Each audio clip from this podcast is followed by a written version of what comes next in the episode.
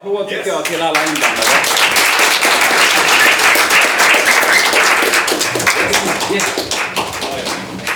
Tack Emil. Vi, det finns bullar och kaffe och så jag tänker att vi, vi kör podd direkt och, och jag tänker det är rätt informellt. Danne kanske är lite nyfiken Ja, alltså vi, vi gör som vanligt att vi skjuter från höften va? Ja. Så ni får jättegärna vara med och, ställa frågor och grejer. Och... Nej, vi kör bara.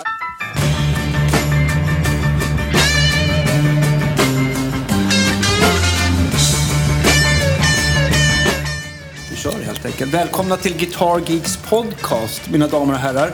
Och eh, idag har det ju varit, eller den här helgen har det varit Guitar Geeks pod, eller podcast eh, camp nummer två. Ja, exakt. Guitar Geeks Camp Acoustic. Ja. Jag tyckte att det ändå... Unplugged jag tyckte, jag tyckte att det ändå... För det första var jag med el, på elgitarr Mm. och um, var väldigt uppskattat. Så, och akustisk eh, har jag liksom... Jag tänkte så här, oj, här...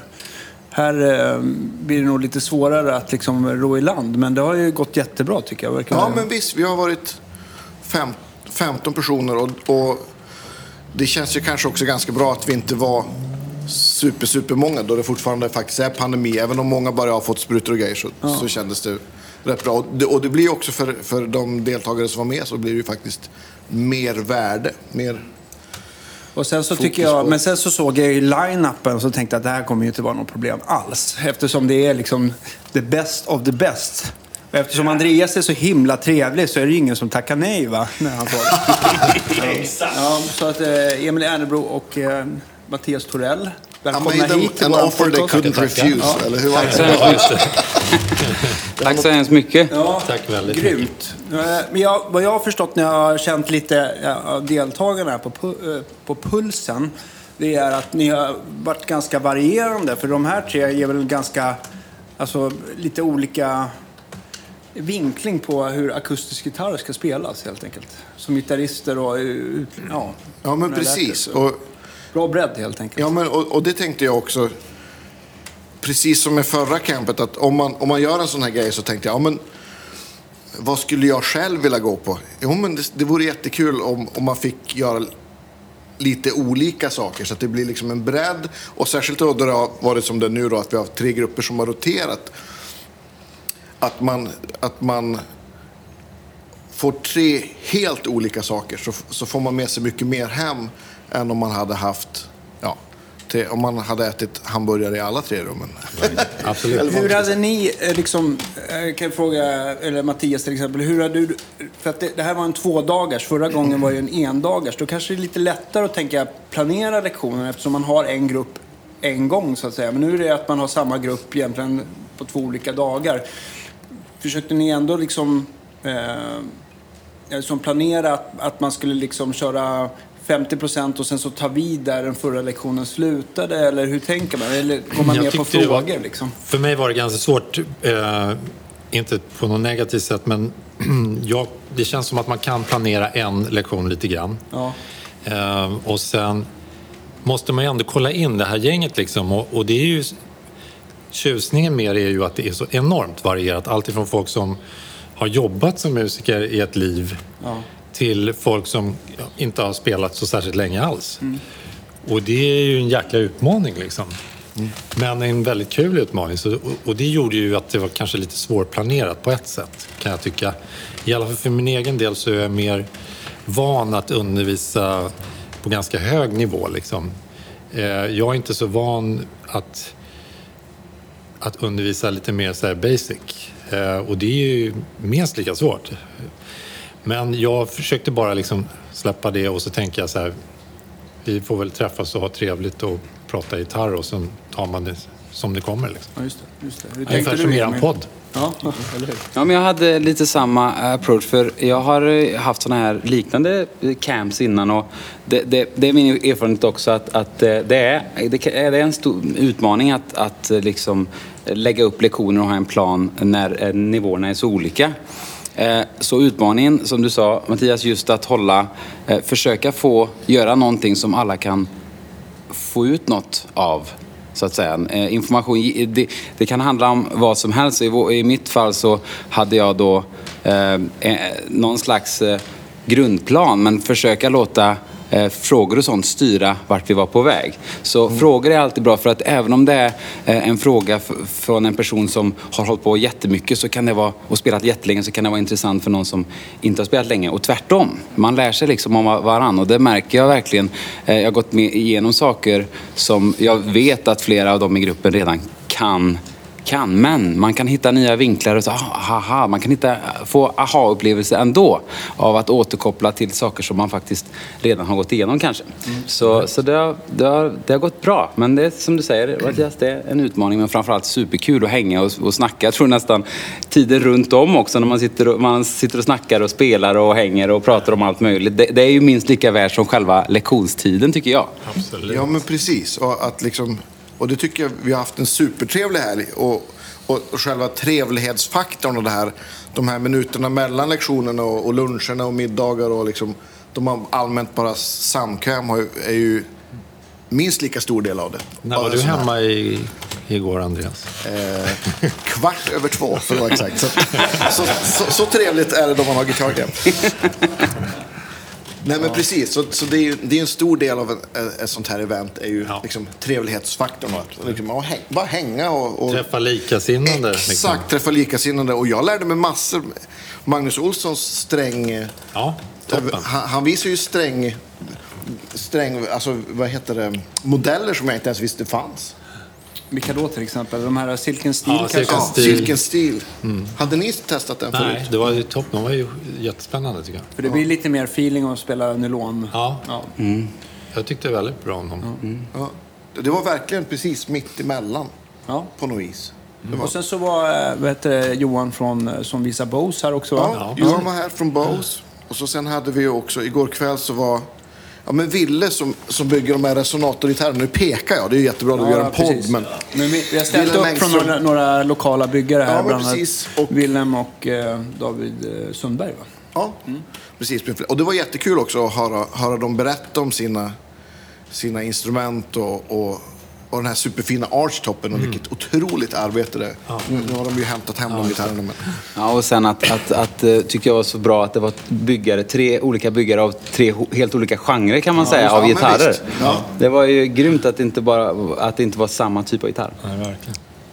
Nej, jag, jag tror att eh, Ville är nog ganska ensam med resonatorgitarrer överhuvudtaget. Men, men jag har alltid tänkt på resonatorgitarrer om folk... Jag älskar det soundet, men oftast är de så otroligt så här, ganska svårrodda som instrument. Att det är tjocka halsar och hög stränghöjd och det ska det i och för sig vara om man spelar slide och sådär. Men jag tycker att det här, här kan man ju liksom... Den här kan man ju till och med trivas med i soffan på kvällen utan att det blir allt för jobbigt. Då. Så, Lättspelat, mer lättspelade resonatorgitarrer får man leta efter. Ja, jag, jag hade faktiskt inte testat någon sån liknande modell alltså, som, som kändes så här. Och jag kan tycka ibland att vi har spelat med akryl, na, eller liksom Ja, akryl på mina naglar. Och jag kan ibland tycka att nagelsound kan bli lite, i mitt fall i alla fall, jag har ganska låg sträng, stränghet också på mina gitarrer, Mm. att det kan bli lite plonkigt och lite tunt ibland när man spelar solo. Liksom. Mm.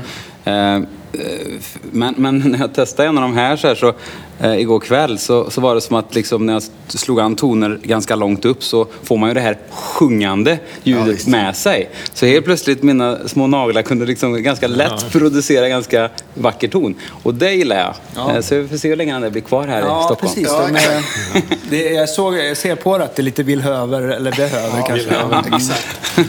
Nej, men han har ju fått till sustainen också som jag tycker är coolt. Det, det brukar ju vara mer banjo-feeling på många resonatgitarrer. Och särskilt de som är byggda som de här två med, liksom med en kon.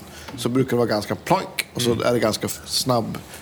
Jo, men jag Okej. tänker också fram, som förr i tiden när de var tänkt att de skulle överrösta varandra tvärs över gathörnet. Så, så de här gitarrerna är väl tänkt, de kan väl mer gå åt att det ska vara spelbart istället eftersom man ofta smickar upp på ett annat sätt. Liksom. Just, in- just det är inte det stora problemet. Men, ja. Va, alltså, all, ni, vi har ju också, det är ju faktiskt utan ni som sitter här framför oss så hade det inte blivit någon kurs om inte ni hade kommit. Så att ni får jättegärna vara med här och, och i, Ja, i dialogen och frågor, ställa ja. frågor och, och, och grejer. Så var, var inte blyga. Ni hörs för vi har kondensatormikrofoner. Ja, Exakt, nej, men vi precis. repeterar frågorna. Nej, men va, vi, eh, tyckte ni att... eh, Jag vet ju att några av er här har varit på den här förra, förra kursen också, där vi här körde bara en dag. Ja, Jag har en Nice. reflektion till antalet deltagare. Ja. Okej. Så, så kändes det här väldigt trevligt. Man, vi ingick i en grupp om fem personer, vilket innebar att vi fick lära känna varandra rätt väl. Och vi hade, fick den tid vi behövde med respektive lärare vid respektive tillfälle. Eh, jag för mig att vi var några fler i varje grupp förra gången. Men det här var alldeles lagom. Man fick, alla fick egen tid med varandra och med lärarna. Det kändes optimalt med fem i varje grupp. Ja, men vad, tycker jag också det. Och liksom just för lärarens, från lärarens perspektiv också att man faktiskt ser alla och kan prata med alla. Och, och liksom, det, det är ju också väldigt bra. och, och sen också att vi körde två dagar. För det var då vi pratade med folk efter den förra. Då hade vi liksom tryckt in så himla mycket på en dag. Så att det fanns ju ganska lite tid att bara så här hänga och prata. Och, men nu har det fanns lite mer sån tid. Och, och man kunde också vila i att ja, men det man inte hinner säga idag kan man säga imorgon. Ja. Så Det var att, jättebra. För det behövdes den tiden också att smälta saker från första. För nu kunde vi återknyta på många sätt till saker som vi hade gjort igår. Mycket med dig då, Ja. med den här öppna och det, det var ju jättebra att gå vidare med. Eh, Men överlag så, man behövde det där. Först lite, lite cooking och mycket, en, en ganska intensiv dag. Och sen en lugnare. Det var ett jättebra upplägg. som jag- Det måste ni ta med. bra. Ja, men det, det, det kör vi vidare på helt enkelt. Men, annan, men det blev liksom inte för mycket av att det är en två dagars ni föredrar, eller du föredrar alltså en, en helg, fredag eller lördag, söndag jämfört med att köra en dag sådär. Ja. More is more, som vi säger. Exakt. More is more. Ja. Eh, eh, jag tänkte på, vad fasiken, jag hade ju en så himla bra fråga. Men då får du ta vid Andreas. Jag kommer inte på den just nu. Ehm, Jag kan ta vid, för Ja, en, kort grej som jag kom att tänka på nu bara. Eh, eh, när vi, eh, som vi pratade om här innan, att eh, många eh, kanske som funderar på att gå en, sån- på en sån här kurs och kanske får se schemat i något mejligt skick eller ser hur, hur, hur upplägget är och hur många lektioner det är. Vi snuddade vid det förut, men det, det, händer, det som händer är ju ofta att man står då som Eh, jag och Andreas igår, igår natt och stod med två gitarrer här borta och fortsätter egentligen prata om sånt som vi gjorde på lektionen med, med, eh, med eh, hela gänget runt och vi pratar och bollar idéer tillsammans. det blir ju som en lektion i sig, så man ska inte tänka att det som är på pappret, alltså i tid, är lektionstid utan det blir ju faktiskt lektion eh, lite när som helst sådär när man hänger. Ja, men visst. så, att, eh, så det tyckte jag var en härlig grej. För så är det inte alltid på alla sådana här camps som har varit. Det har varit liksom eh, kanske mer organiserat. Här, då kör vi det och då kör vi det. Sen är det liksom mat. Men här var det här lite mer avslappnat på ett sätt som jag tyckte jättemycket om. Så. Men det, var väl, det är väl också fördelen med att vi har lokalen helt själva de här två dagarna. Att det inte är någon sån annan som ska in eller tycka eller någonting. Utan det blir ganska fritt. Ja, fri lek helt enkelt. Va? Och se till att eh, grejer är någorlunda hela när vi går härifrån. Har, har någon av er varit på IAS, den här Freak Guitar Camp? För det är väl det enda som jag... Jag har faktiskt, jag ska faktiskt, eh, nu vet jag inte om det är, att det är officiellt att han har lagt upp någonting, men jag ska faktiskt eh, göra ett par clinics på hans eh, sångcamp i år. Ja, vad kul. Eh, lite nervös för det eftersom jag spelar i 4-4 bara. Men,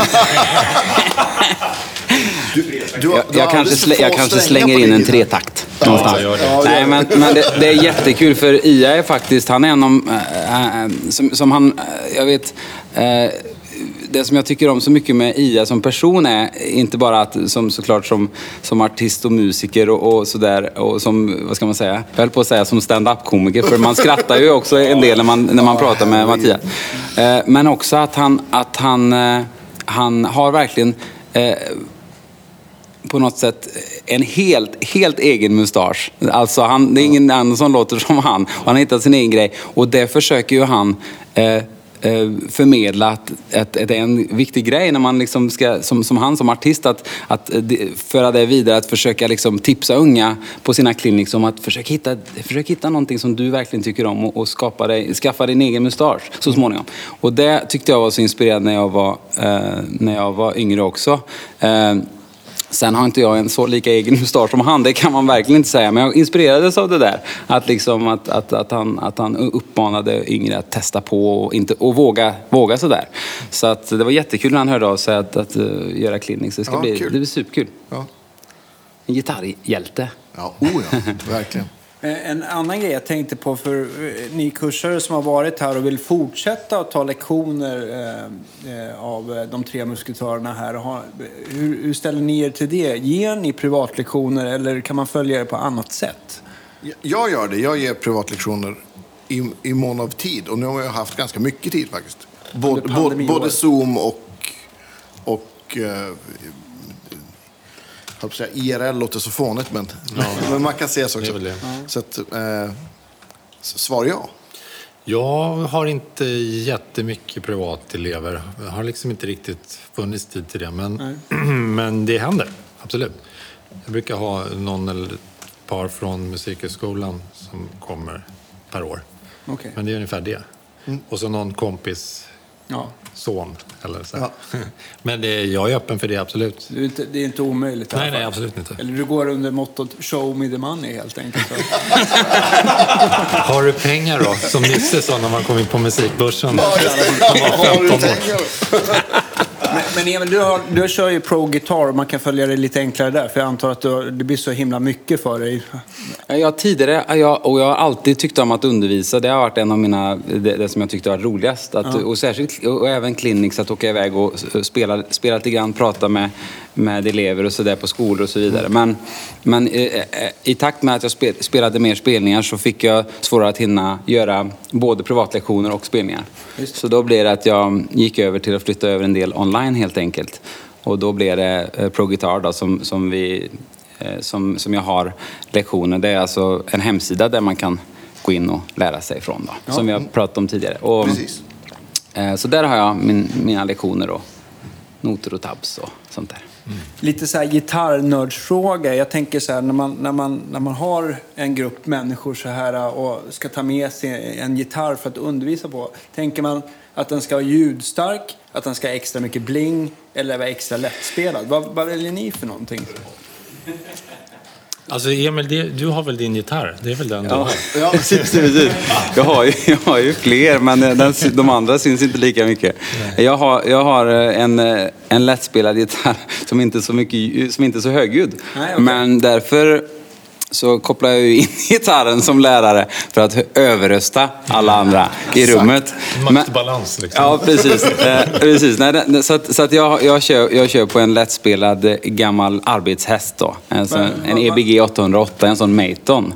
eh, som, är, som, är, som är fantastiskt balanserad och bra i, i sitt ljud, men den är liksom inte så stor i soundet. Det går inte liksom att jämföra med en sån här gitarr som vi har bakom oss, en svensk Hamby-gitarr i övertoner och i, i klang. Sådär. Men, men inkopplad som liksom live-gitarr är den en väldigt Och, smidig och gitarr. de är väl ganska kända också eh, för sina mixsystem. Att de låter oftast bra ipluggade också.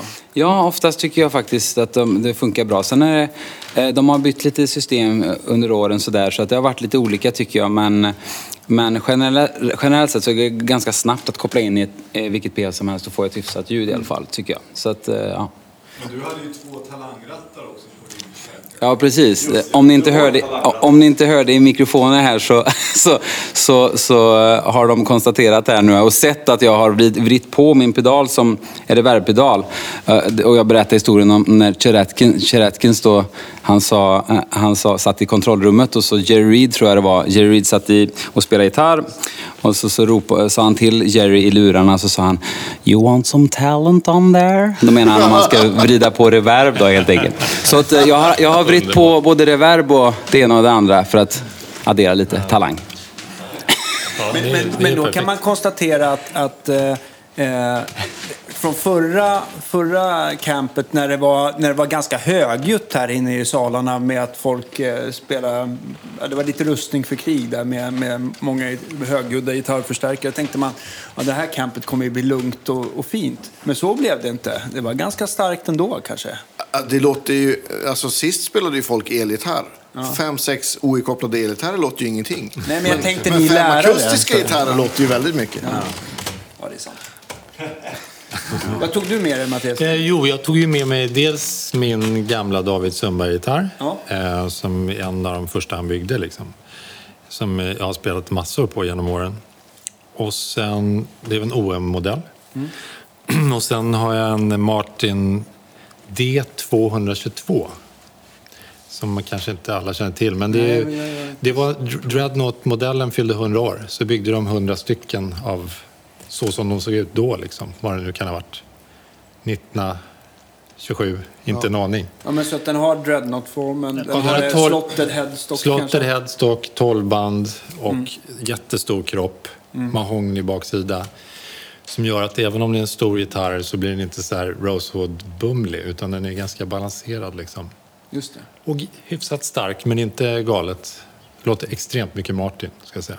För att oftast blir det väl så på Acke-gitarrer att de som är mest eh, ljudstarka, de kan vara lite trögdrivna också. Så att de passar inte till om man ska köra fingerplock för att det liksom, de vaknar inte riktigt. Ja men precis, den här är ganska lättdriven. Sen har den en sån här torrefierad lock också som när de ugnsbakar trätt. Mm. Så det ska simulera att det är liksom en gammal gitarr med.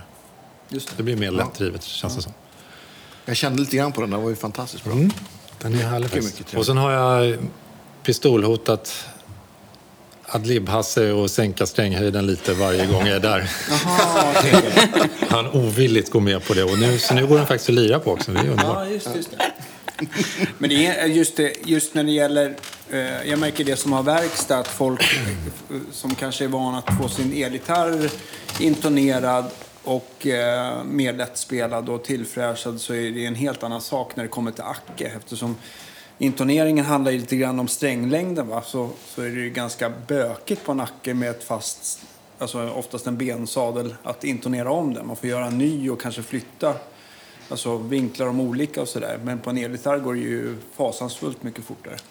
Eh, och samma sak gäller med stränghöjd. Och eh, på en, Mart, en gammal Martin, där är ju oftast problemet att, att eh, inte att den säckar ihop, men, men, men eh, att, att halsen ger efter så att man får göra en halsomsättning. Och den är ju ganska, det är ju ganska bökigt, för vad man gör är oftast att man lyfter trettonde bandet, borrar ett hål genom greppbrädan, i med ånga och sen så löser man upp limmet därifrån som kan vara hudlim eller trälimma.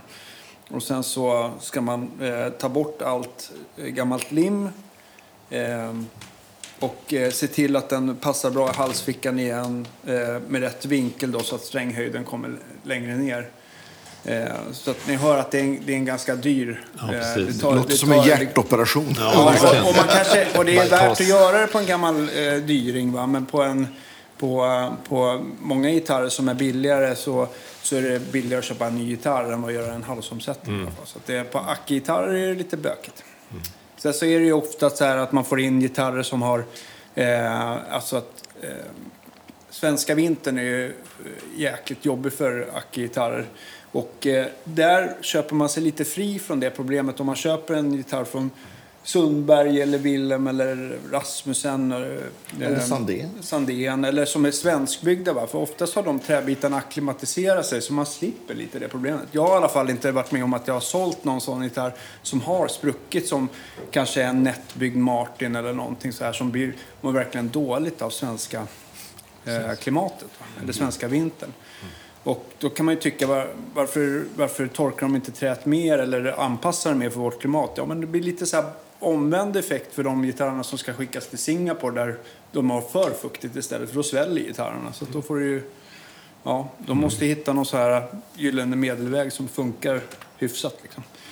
Och då blir det ju, bästa sättet om man har ett jäkligt eh, eh, eh, heter det, torrt lock, det är att, att eh, man tar en sopsäck, lägger en blöt handduk i botten eh, och sen så drar man den här sopsäcken om kroppen och, och tejpar runt halsen. Då får inte den här handduken eller trasan röra liksom själva kroppen, men det är så man liksom snabbfuktar. Du stänger in, sluter in gitarren och eh, har den där över natten och ser vad som händer med strängar på och allting sådär. Och sen så, om det inte räcker så kan ni ju prova någon dag extra eller sådär. Men du behöver inte ha en vecka liksom. Vilket bra tips. det- Gitarr... Ja, men det är så, det är så jag gör. Liksom. och det gör man ju oftast när det är så här att eh, för när gitarrer spricker va, då är det att locket krymper och, och den enorma kraften som blir gör att det spricker. Och då får man återfukta så att sprickan går ihop och sen så limmar man. Går den inte ihop då får man ju liksom ta en grankvist kan man kalla som man slipar eh, som, en, som en kil. En lång kil liksom. Trycker ner. När den stannar så försöker man hyvla av den, färga in den och, lim, alltså, och limma fast den. Då. Så det är det, så man får göra. Men eh, om det inte går att liksom få ihop locket. Jag t- tänkte på en sak, Dan, du som grejar med gitarrer och, Ja. och sådär. Blir du aldrig någon gång, så här, jag tänker på, som du nämnde innan, plocka av halsar och på gamla instrument. Så som, som, som när man håller på med sådana gitarrer och ibland kanske får in superfina gamla instrument. Har du aldrig blivit liksom nervös att något ska gå fel? Eller, eller blir man så van med det så att man liksom... Man kör på? Eh, Jag, eh, jag har varit nervös, ja. Men of, oftast är det på gitarrer som kostar över två miljoner. Ja. Nej, jag har känt, första gången jag fick känna på en 58 Les Paul, då blev jag riktigt så här. Jag kommer ihåg att jag hade fick så här handsvett av att jag bara att det klämde på det. Men det, är Vad skulle du göra med den då? Var det något Nej, det var bara eller? omsträngning och tillfräschning och sådär. Men, eh, kan vara läskigt nog. Ja. ja, men jag ska inte säga, nu är det inte så. Det är klart att man blir, man blir eh, man kanske rör sig lite långsammare när man har en sån här dyring i handen och verkligen eh, omedvetet eh, blir lite nervös. Men det är inte, det är inte någon jättefara. Nej. Men känner inte ni som har, ni får väl ändå klämma på en del dyringar här och där. Då, Ja. Det är kul tycker jag.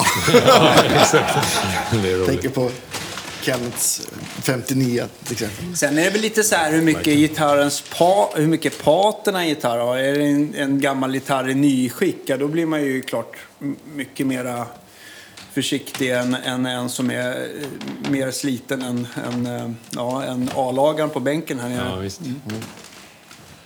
Nej, det var en konstig jämförelse, men ni förstår vad jag menar. Ja. Nej. Inga, inga mer härliga frågor från, från vår publik när vi nu äntligen har en. Precis. Just det. Vi har gig här idag. ja. Fullpumpad av grejer. Ja. Nej, Jonny han gick precis här men han, jag sprängde hans huvud två gånger idag. Han bara... Ja, Nu, nu, nej, jag vet inte. Nu förstår jag ingenting. så, så ja, men, Känner ni att det, har blivit, att det, är, att det, det är fullproppat till bristningsgränsen nu? Det kan allt. Ja. Eller ska vi köra en vecka till? precis. Pe- Perry Stenbeck har ju ett längre sånt camp i, på, i Danmark som han har kört på somrarna på någon, något sånt gammalt slott tror jag. Det är nog, han, de kör nog en vecka tror jag. Eller, Ja, precis. Jag har varit eh, mm, gästlärare där ett par gånger. Och jag, eh, jag måste erkänna en sak nu känner jag. Och det, är, det, det, som, ers- det här har jag bara sagt till min fru. Och, eh, och, och, och, och till Perry. Eh, Han var nämligen tvungen att veta detta och jag är rektorn på skolan. För att jag har alltså i mina många, ändå relativt får jag säga nu, börjar bli några år av att spela spelningar. Så har jag aldrig lyckats dubbelboka så mycket. Men, eller göra fel. Men jag hade alltså en hel vecka i Danmark som jag skulle, som jag skulle vara där i år. Och jag hade skrivit in den veckan som det var och eh, planerar allting annat, alla andra spelningar utefter så att det inte krockar på den. Så veckan efter hade jag till exempel, där, ja, då lägger jag alla de spelningarna där och det involverar flera personer eh, med de spelningarna. Och så visar det sig då att jag har, har, jag har helt enkelt skrivit fel vecka från början. För ett år sedan då när jag var där. Så jag, så jag, så jag, jag, Du tog samma jag vecka fast ett år senare, Ja, alltså och, och jag, den veckan som jag då skulle varit i Danmark den var ju helt tom för det var ju, det var ju där jag skulle vara. Men veckan efter och innan, det var det fullt med annat som jag hade planerat. Så jag sitter hemma och upptäcker att jag, att jag har dubbelbokat och att det involverar så många resor och spelningar, sånt som redan är klart. Åh, vilken ångest. Ja, ja. Och jag ringer, jag, jag, nej jag ringer inte ens. Det, det här, nu erkänner jag en sak till. Jag mejlar. Eh, jag, jag, jag mejlar Perry och förklarar ett långt, eh, långt svar. Och det, jag hade lite så här, det, det brukar vara veckan, sista veckan, hur det nu är, sista veckan i juli. Men nu blev det denna gången första veckan i augusti eller hur det var. Så det var någonting så att det, man för, han för, kanske kunde förstå mig tänkte jag. Men det gjorde han inte. Nej, jag skojar. Det gjorde han faktiskt. Men han, de var så, de var, han var så schysst och det löste sig för att då lyckades de hitta eh, en, en annan eh, som kunde hoppa in. Och det var Kasper Essman som spelar eh, fing, en fingergitarrist från Danmark. Ja, perfekt. Eh, så han hoppade in och jag ringde, eller skrev till, till Kasper direkt när detta var klart. Du är, du är räddaren i nöden. Tack så hemskt mycket för att du kunde hoppa in på detta. Och att det löste sig för att det var ingen rolig känsla. Jag vet inte om ni har varit med om något liknande någon gång, om ni har bo- dubbelbokat. Men en hel vecka brukar man ju inte liksom... Det, det, det är liksom... Inte kul. Det är inte kul. Nej, det var Det en... blir en veckas semester i alla fall i sommar. Ja, precis. Ja, just det. Exakt. Ja, nej, det var inget roligt. Men, men eh, så att, ja, ja, för att svara på frågan. Jag har varit där och han kör, de kör en hel vecka. Så det är intensivt. Det är liksom mycket, men det är väldigt, väldigt kul också. De har allt möjligt där. De har kroki och, och man- på den här skolan då. Ängelholm, Ängelholms slott är det. Och fantastiskt fint där. Eh, Så då kör de en hel vecka och det är allt från... eh, Då, då har de också gästlärare, flera olika varje år då, brukar det vara. Så det är jättebra. Perry, Perry Stenbeck. Jajamän. Och ni som har missat Perrys avsnitt, så, så det är väldigt kul. Gå in och lyssna på det. Men vis- Visingsöveckorna finns det något som kör. Så jag vet inte om ni har varit... Det är Jazzveckor vet jag Det är också. jazz och blues. Ja, det kanske det är. Varit Ja, det ska vara bra, säger de. Men det är kanske inte- det är inte bara gitarr, det är väl en hel ensemble. Nej, Ja, men precis, exakt. Det. Ja. Det, det fanns, då jag var, var tonåring så fanns det i Umeå en, en kurs som hette Nordic Jazz Workshop som var en vecka, eller till och med över, över två helger. Jag var på jazzläger i Umeå när jag var liten också. Ja, den, den fanns jättelänge. Ja. Och men, sen lades den ner, jag tror att. Länsmusiken inte okej. sponsrade eller vad det var. Men det, det, det var jättebra, men det var ju också ensemble liksom grejen. Annars- Men, men vad, jag är nyfiken, vad händer annars i sommar, Emil? Har du, har du börjat komma tillbaka lite gig och grejer? Och... Ja, alltså nu är det faktiskt så att senaste två veckorna har man märkt att, att det börjar röra på sig lite grann. Och, och sådana saker som har varit... Eh, eh, alltså nu har det kunnat... Det brukar ju inte bokas på så kort varsel liksom. Nu är det ändå juni. Och, men det har faktiskt ramlat in lite grejer i juli, augusti. Och så kort innan brukar det oftast inte vara ju. Eh, men å andra sidan så eh, spelar jag själv eller med min spelkompis Filip Gers som spelar munspel. Det är ju ganska, eh, en duo är ju lättare kanske att anordna snabbt. Det inte- involverar inte lika många personer och det går. Så att vi har, det har ramlat in lite grann eh, faktiskt nu och eh, ganska mycket i augusti framför allt. Och sen i höst är det faktiskt ganska mycket. Men då är det mycket, då är det också med ett samarbete med Eh, sådär så att vi gör skolturnéer och sånt där. Det ska bli lite eh, kul att göra lite sådana konserter. Så att hösten, sommaren och hösten blir det än- ändå mer än vad jag trodde i alla fall. Ja. Hur ser det ut för dig Mattias? Jo, men det är samma. Och det passar ju bra just i år liksom, eftersom jag ska ut och spela med Lisa Nilsson på duo också. Med bara um, en akustisk gitarr och spelar hon slagverk och sjunger. Ja.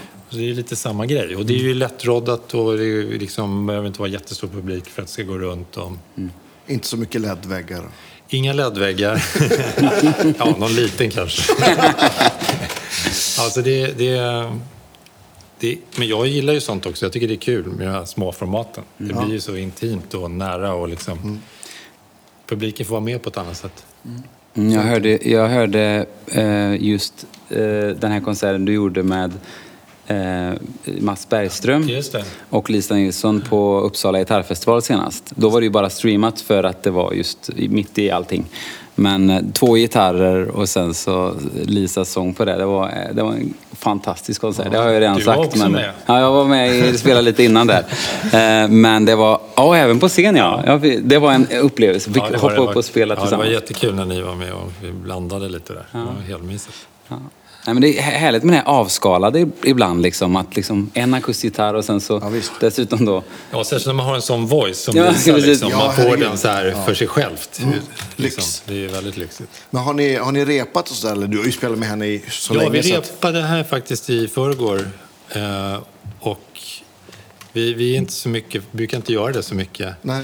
Men eh, det var väldigt bra. Det var kul att göra. Men samtidigt känner vi också att fast det här kan ju vi. Eller Mm. inte så.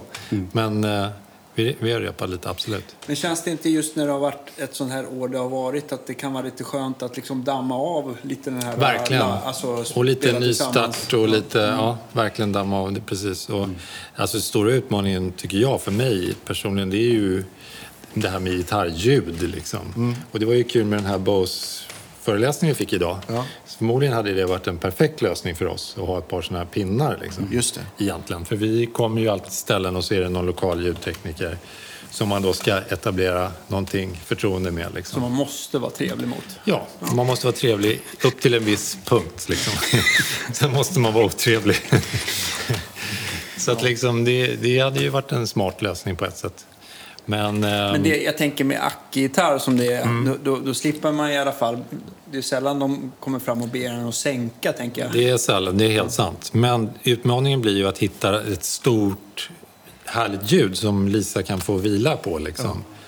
Eh, därför att en linad gitarr är ju i sig inte så kul. Utan man får hitta lösningar kanske med någon DPA-mick eh, eller att man har någon bra mick framför. Alltså, det är det där som är Ja, det är lite så, den micken som sitter i gitarren, om du inte har tillgång till en DPA, det är ju som en, liksom en, en mygga som, Ja. Mm. man, som man fäster på antingen mickstativet eller på gitarren. För de är ju känsliga för avstånd. Va? För håller du på rör på det, då kommer ju ljudet och går.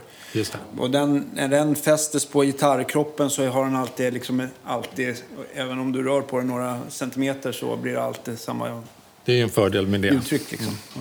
Precis. Men har du labbat något med så här, effekter och grejer? Ja, jag tänkte jag skulle labba lite med det i sommar. Ja. Eh, lite mer. Talentratten där. ja. Ja, det blir lite talang. Ja, precis. Nej, men jag tänkte jag skulle ha något lite schysstare reverb och Mm. eh, kanske någon delay på något. Ja. Blir det ett, eh, allt ett bord som du har med dig? Liksom? Ja, jag tänkte by- precis.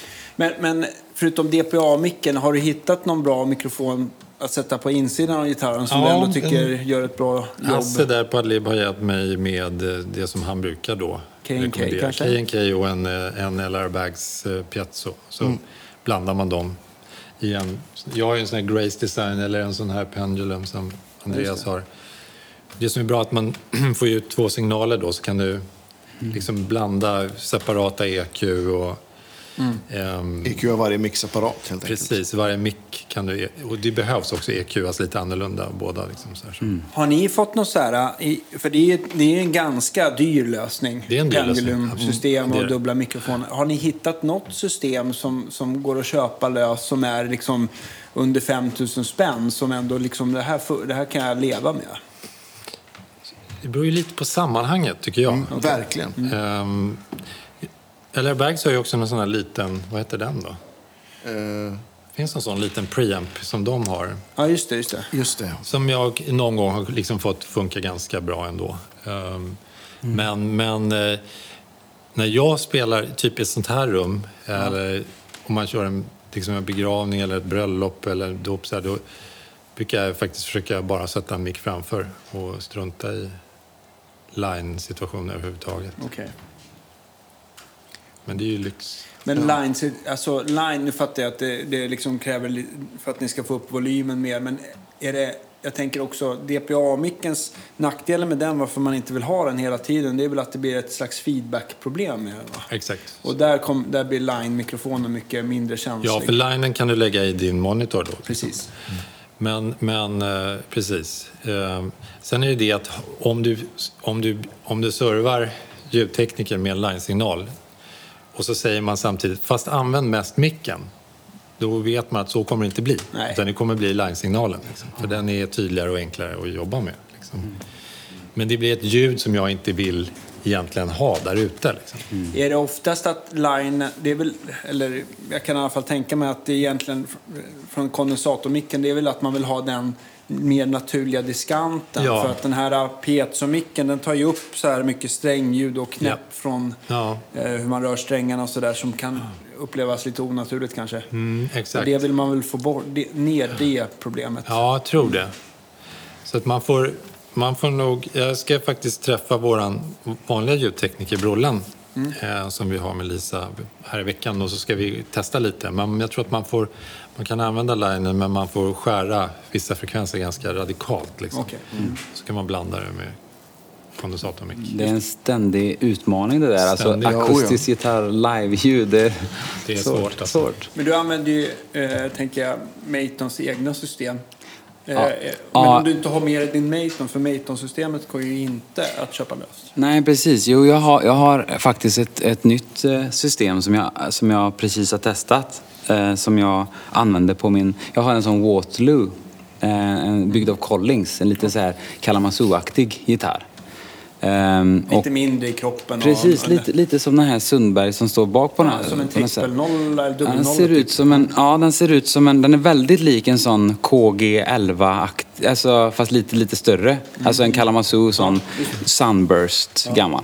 Som jag faktiskt också köpte en sån häromdagen. För att jag har alltid velat ha en sån. Men in, innan den så köpte jag en Kalamazoo för att liksom, det får bli den. För jag hittar ingen sån i bra skick. Men nu hittar jag en Kalamazoo.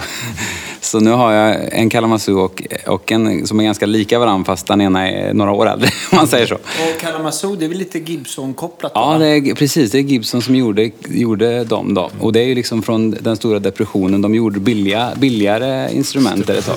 Men de har ett, ett väldigt fint sound. Och, och, och, när man slår an, när jag slog an liksom strängarna på den så är det liksom, och just att den är från 30-talet där.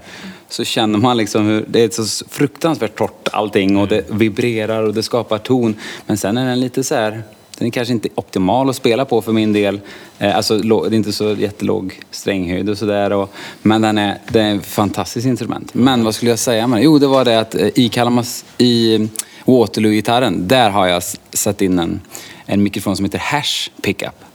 Och det är också en blandning mellan någon slags konding och, eller någon i och sen en, en under, undersadeln där, understallet. Men, och det är han som gör den, är en kille som heter Udo Rössner som jag har, har samarbetat med under många år tillsammans. Han gjorde AIR, förstärkarna, Just det. men slutade där och, eller ja, det löstes upp lite där. AIR finns fortfarande kvar men han gjorde sin egna förstärkare nu som heter Udo Rössner eh, Dacapo 75, en liten sån eh, 75 watt. lättviktare också. Ja, ganska lik AIR fast låter faktiskt inte likadant utan de har en eh, helt egen voice liksom. Och Samtidigt... samtidigt... diplomatiskt sagt. Fast du vill säga bättre.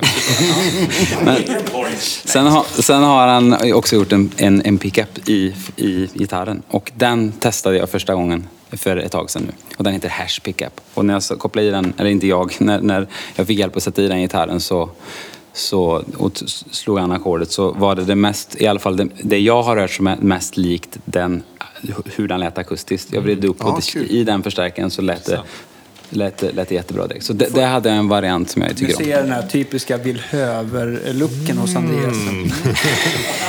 Det där tror Det här vill vi höra. Var, var får man tag i de mickarna någonstans? Jag tror tyvärr än så länge finns de nog kanske inte att få tag i här i Sverige. Men eh, eh, nu eh, eh, tror jag att det kanske kommer komma framöver, men jag vet inte riktigt när. Men man kan ju mej- mejla till mig om man vill och så kan jag kanske vidarebefordra till Udo direkt. Och det går säkert att lösa, men jag tror inte att de finns att köpa i Sverige än i butik eller så. Men Jag misstänker att det inte är gamla acceptsångaren Udo Dirkschneider, utan...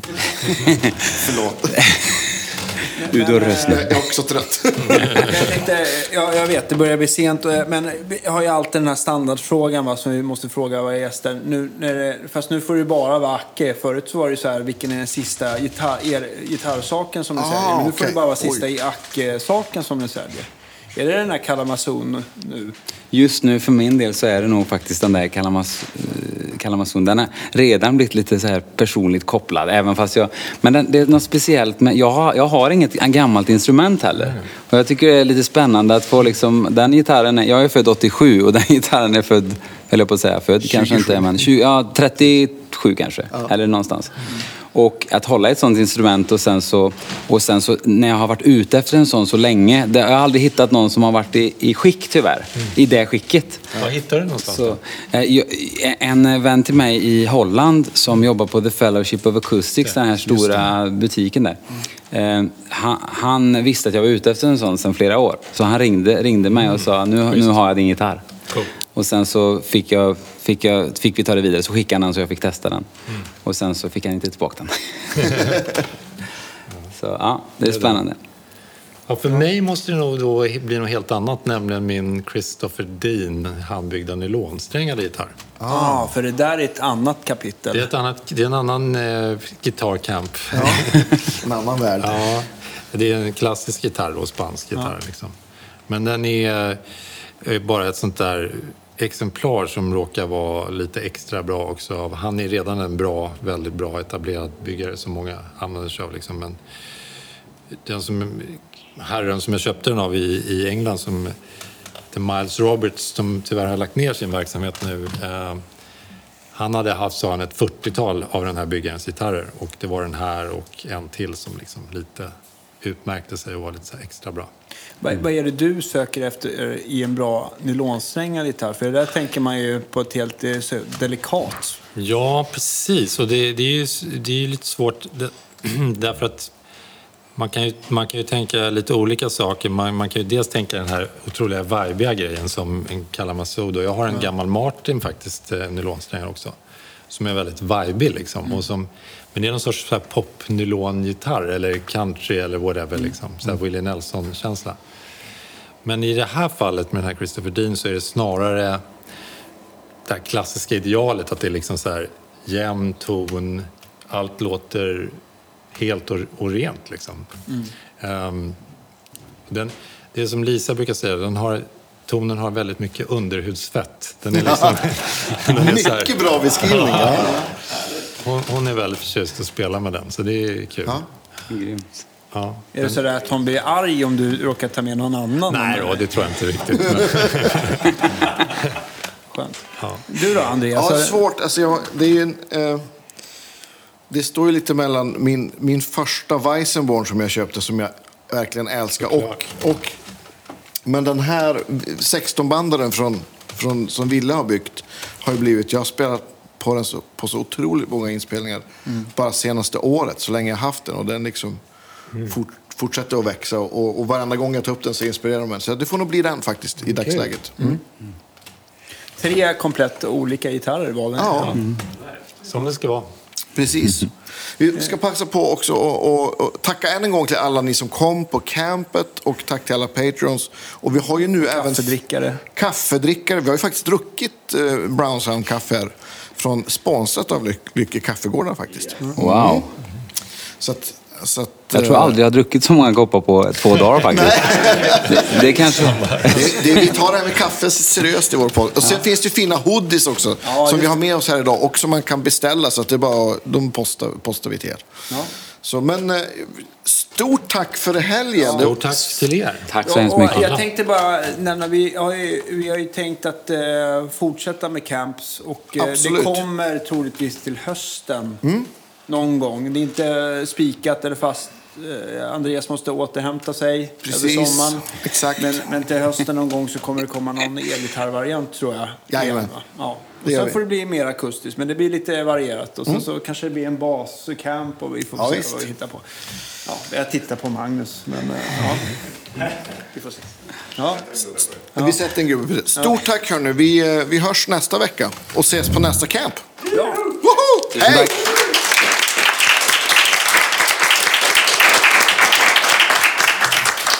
It's a wrap! It's a wrap.